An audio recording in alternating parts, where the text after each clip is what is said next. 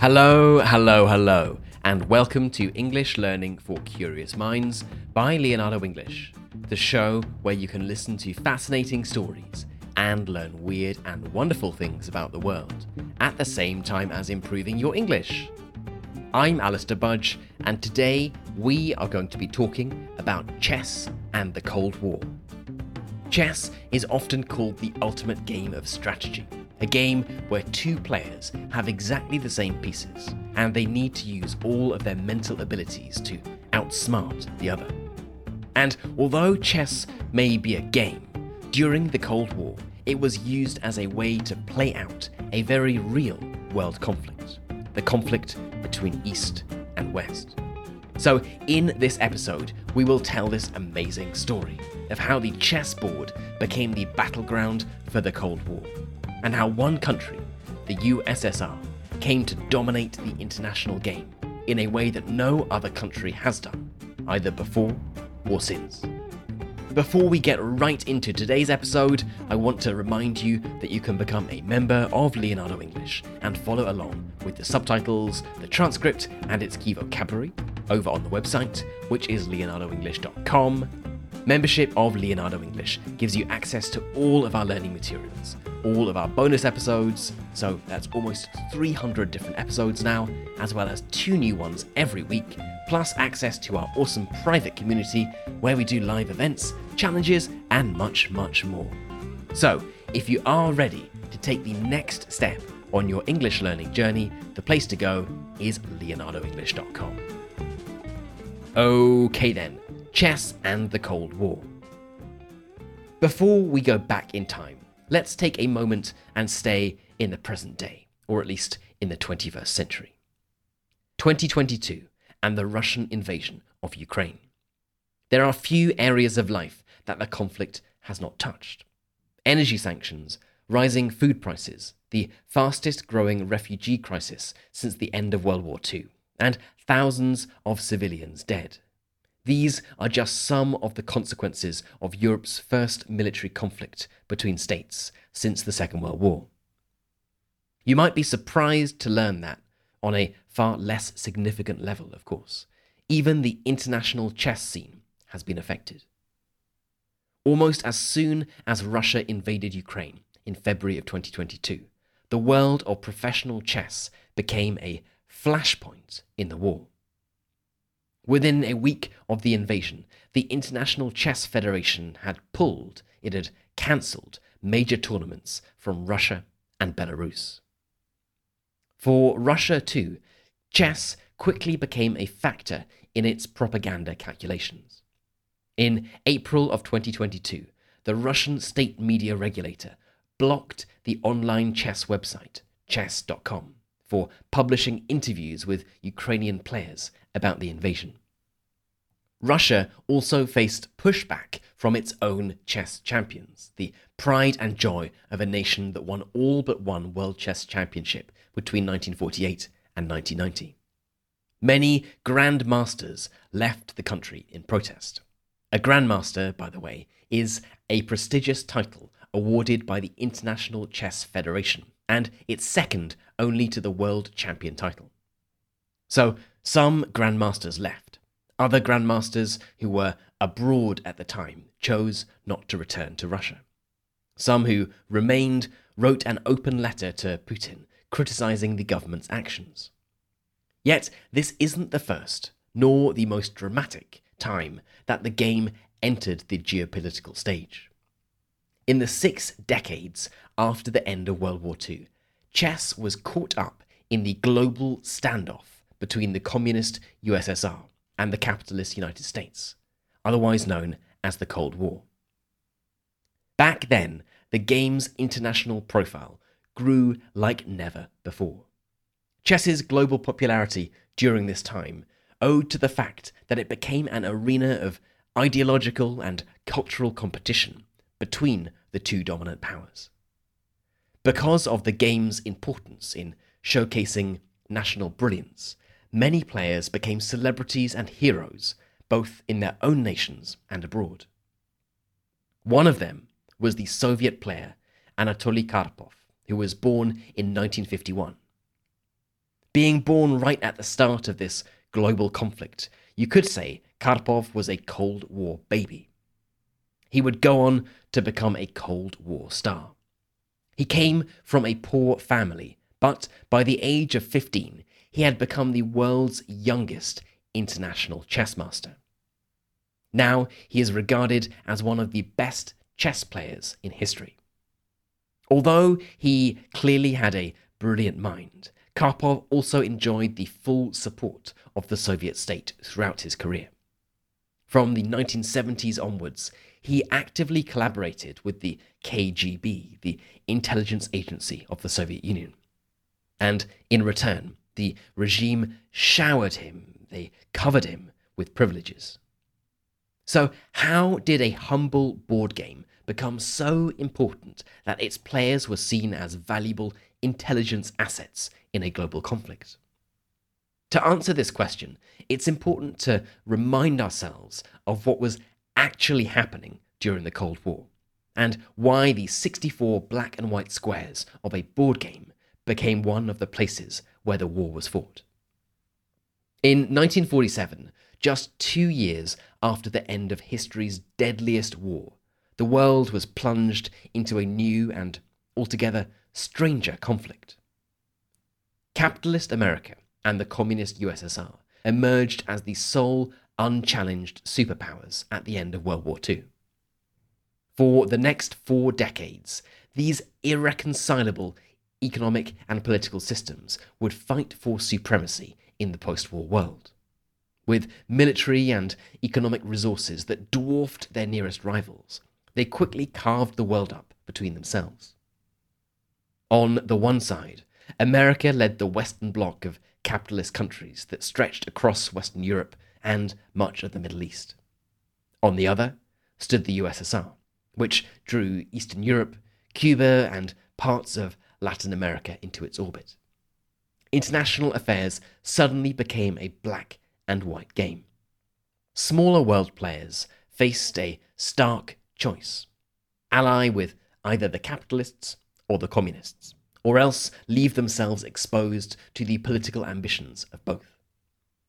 The two superpowers stockpiled ever more advanced weapons at a manic intensity. However, as we know, fortunately, they never engaged directly in battle. Because the slightest provocation risked a nuclear war to end all wars, mutually assured destruction, as it was called, tensions held out without an end in sight. Across the ideological divide, the superpowers watched each other's every move with hawk eyed intent. Each watched the other very closely. This was a war of nerves where tensions bubbled away beneath the surface. Because they could not be resolved in the heat of battle, they resurfaced in the most unlikely of areas. Chess was one of them. In this rule bound world, the most rule governed of games reigned supreme. Now, you may know that chess has long been associated with statesmanship. Just like diplomats and kings and queens are constrained by the rules of the international system, the pieces on the board are governed by a simple set of allowable moves. The history of the game of chess reveals this relationship well. The earliest written account of the game comes in the Persian Chaturangnamak, which explains that it was introduced to Persia by Dursam, a great ruler of India, in the 6th century. In the 17th century, King Charles I of England, a king who would go on to lose his head after a rebellion, he owned a chessboard inscribed with a Latin phrase With these, subject and ruler strive without bloodshed. Fast forward to 1947, and chess had transformed from a symbol of governance to an actual blueprint for foreign policy. In this year, the US diplomat George Kennan gave a lecture at the US Army War College in Pennsylvania. Here, he formulated a grand vision for America's international strategy based on the game of chess. To achieve security in this newly divided world, Keenan said that America had to, quote, marshal all the forces at their disposal on the world chessboard in such a way that the Russian sees it is in his interests to do what you want him to do. Keenan would become famous for being the mastermind behind what's called containment strategy. This was a foreign policy approach that really shaped international relations during the 1950s and 60s. It proposed maintaining two fixed spheres of influence. One would be presided over, controlled by America, the other by the Soviets. Crucially, neither side could encroach on, could go into the other's sphere. Neither could they resort to violence. Instead, opponents would have to be cornered into, forced to make weaker moves by canny strategic decisions and movements. And just like in chess, tactical sacrifices would be needed to win the wider war. Chess only grew in significance as the conflict developed, as nuclear weapons made direct military engagement a suicidal prospect. Culture replaced armed combat as a way of attracting prestige and allies. The game was not just a strategic metaphor anymore.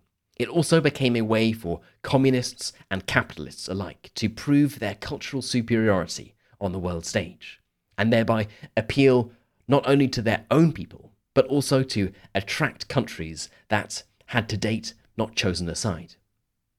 Karpov would express this well in his autobiography called Chess is My Life, which he published in 1980. In it, he sneered at, he laughed at a 1972 international tournament in Texas that was sponsored by a businessman who had made his money through selling fried chicken. To him, the so called fried chicken tournament symbolized the vulgar character of capitalist society, where individual wealth and cheap gratification were more important than a collective effort to pursue greatness.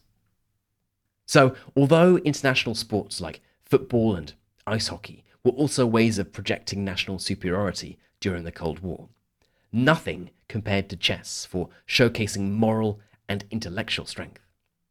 And in this field, by the start of the Cold War, the Soviets already had a strong edge, a strong advantage over the Americans. This was because chess was already popular in 19th century Tsarist Russia, but it was after the Communist Revolution of 1917 that the game really exploded. Chess playing institutions became developed and supported by the state. Joseph Stalin, the communist leader who came to power in 1922, was an enthusiastic supporter of these chess initiatives. To Stalin, skill in chess could prove the intellectual acumen, the brain power of the Soviet people, and particularly their talents for problem solving, the sort of cognitive skills that he thought would help his country overtake the West in its economic and technological development. One of the earliest people who lobbied the communist regime to back chess, to support chess, was a man called Nikolai Krylenko, a 1917 revolutionary who became a high ranking Soviet politician. He sold the game to the party as an ideologically useful form of relaxation. It would encourage logic and reason among the masses, he said. This would discourage them from the religious ideas that were so hated by the communists. His appeals were successful. The government set up the All Union Chess Section, a state body that organized mass chess events in workers' clubs and factories. The grandest of these was the All Union Workers' Competition, which attracted tens of thousands of players from all across Soviet society. It began in 1924 and happened every year for the next five decades. 1925, however, was the real turning point for the game in the USSR. The government awarded a prize of 30,000 rubles for the world's first state sponsored chess tournament, which was held in Moscow. The new tournament attracted the best Russian players and fueled the game's meteoric rise. Chess fever broke out, and the 1920s became a period where many later grandmasters first became hooked on the game. What is perhaps striking looking back on the Moscow tournament today is how open it was. Back then, international champions were invited to compete. This all changed after World War II, when relations between West and East grew more and more strained, more difficult. By the 1950s, the containment theory of international relations was in full force. The border between the communist East and the capitalist West became fixed. Suspicion reigned on both sides, and there was little opportunity for Soviet chess players to compete against their Western counterparts. Then, in the 1960s, both sides began to push for a more aggressive foreign policy. Containment was out, and a new strategy, known as rollback, was in. The USSR and America began actively trying to bring more countries into their orbit of influence, often by arming groups in small foreign nations to fight proxy wars on their behalf. Under these new conditions, chess became charged with political significance for the Soviet regime. And in the early 1960s, just when passive containment was abandoned in favour of active rollback, a new young contender emerged as Russia's next top chess player. Yes, you've already heard his name. It was our Cold War baby, Anatoly Karpov. After showing early promise, his rise as a chess player and public figure was carefully cultivated by the State Intelligence Services, the KGB. The KGB's influence ran right across Soviet society, and the chess scene was no exception. From the 1950s onwards, the KGB accompanied every major chess player to international tournaments. The US similarly saw chess tournaments as potential battlegrounds. Because foreign chess tournaments were one of the rare moments that people from the capitalist and communist blocs would meet and mix relatively freely, it was a prime opportunity for both sides to recruit spies. The KGB nurtured communist loyalists within the chess world in several ways. They gave a comfortable state stipend, a state salary for top players. For the best, they went even further. Boris Spassky, one of the greats of chess history and a world champion in the 1970s, was given access to luxurious resorts all around the USSR. Yet, Spassky had the sort of temperament that made the regime wary, that made it nervous. He was critical, outspoken, and temperamental, signs that he could never be completely trusted. And, as we'll find out shortly, the Soviet authorities had reason to be wary. Another player who was a thorn in the side of the regime was Viktor Korchnoi. Like Spassky, Korchnoi was brilliant but nonconformist in character. As a result, he was closely watched for any sign that he may defect to the West. Anatoly Karpov, however, was a different story. First, he was a chess prodigy. In 1969, aged only 18, he was named as an international master, a rank just below world champion that is awarded for life by the International Chess Federation. Second, he was the perfect party representative. Karpov respected the regime hierarchy and was a true believer in the USSR's project. Unlike the unpredictable Spassky or Korchnoi, Karpov's deferential character marked him out as a reliable regime asset, as someone who could be trusted. Sometime in the late 1960s or early 70s, when he was perhaps still a teenager, Karpov was recruited as a KGB agent under the codename Raoul. From then on, Karpov would be accompanied by KGB agents to all the tournaments he attended outside the USSR. His relationship with the KGB culminated in 1978 before the World Chess Championship in Manila, in the Philippines. The previous year, Karpov had won the world title for the first time. In Manila, he would have to defend it. In the lead up to this crucial tournament, the KGB and the party had decided that the 26 year old star would receive all their help to retain his title. This was because his challenger would be the troublesome individualist Korchnoi. Two years earlier, both Korchnoi and Spassky had done what the KGB had always feared. They had betrayed their country. In 1978, Spassky had set a wedding date to marry a lady called Marina, a French embassy employee in Moscow. Ever since the Soviet authorities had heard of their romance, they had been trying to break the couple apart. The KGB went to hideous lengths to achieve this. In the lead up to Spassky's departure, they broke into Marina's apartments in order to infect her underwear with venereal disease. The attempt was thankfully unsuccessful. The final straw came when the Soviet government forced Marina to leave the country before their wedding day. Spassky immediately joined her to live in Paris because he believed that she would never be allowed to return. In spite of the fact that Spassky was allowed to keep his Soviet citizenship, this was a real blow for the party. Worse was to come. 1976 was also the year when Korchnoi fled. The final push for him came after his loss to regime favourite Karpov in a 1974 Moscow chess tournament. The press had been criticising him harshly, and his state salary had been reduced. Ever since 1974, Korchnoi had been looking for any opportunity to defect. This came when he played at a chess tournament in Amsterdam in 1976. After the match, he simply didn't turn up to the airport for his return flight. Instead, he went to the nearest police station to ask for political asylum.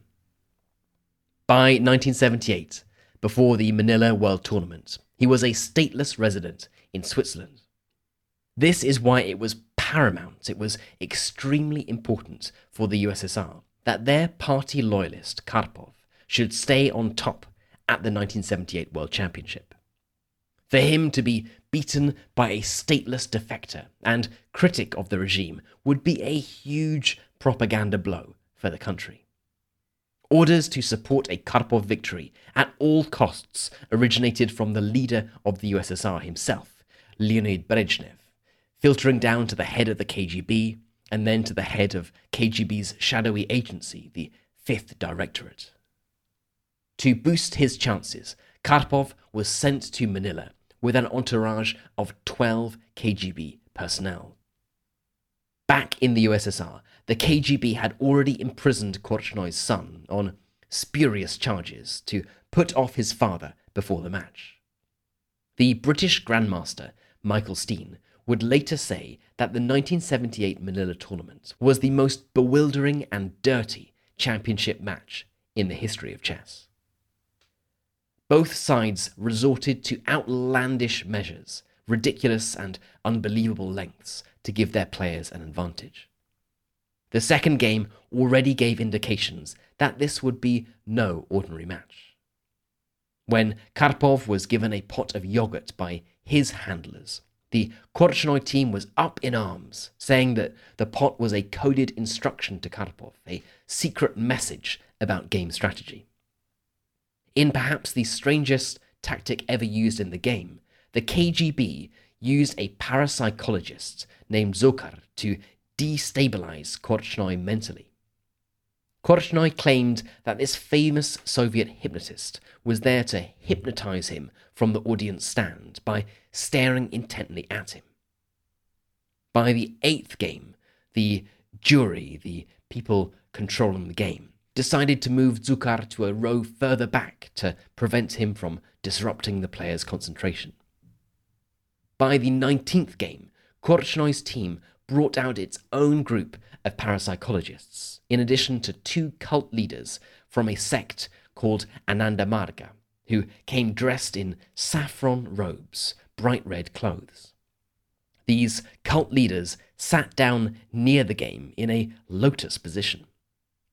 The Soviet delegation, who referred to the cult leaders as terrorists, said that they must not be allowed any contact with Karpov's own team.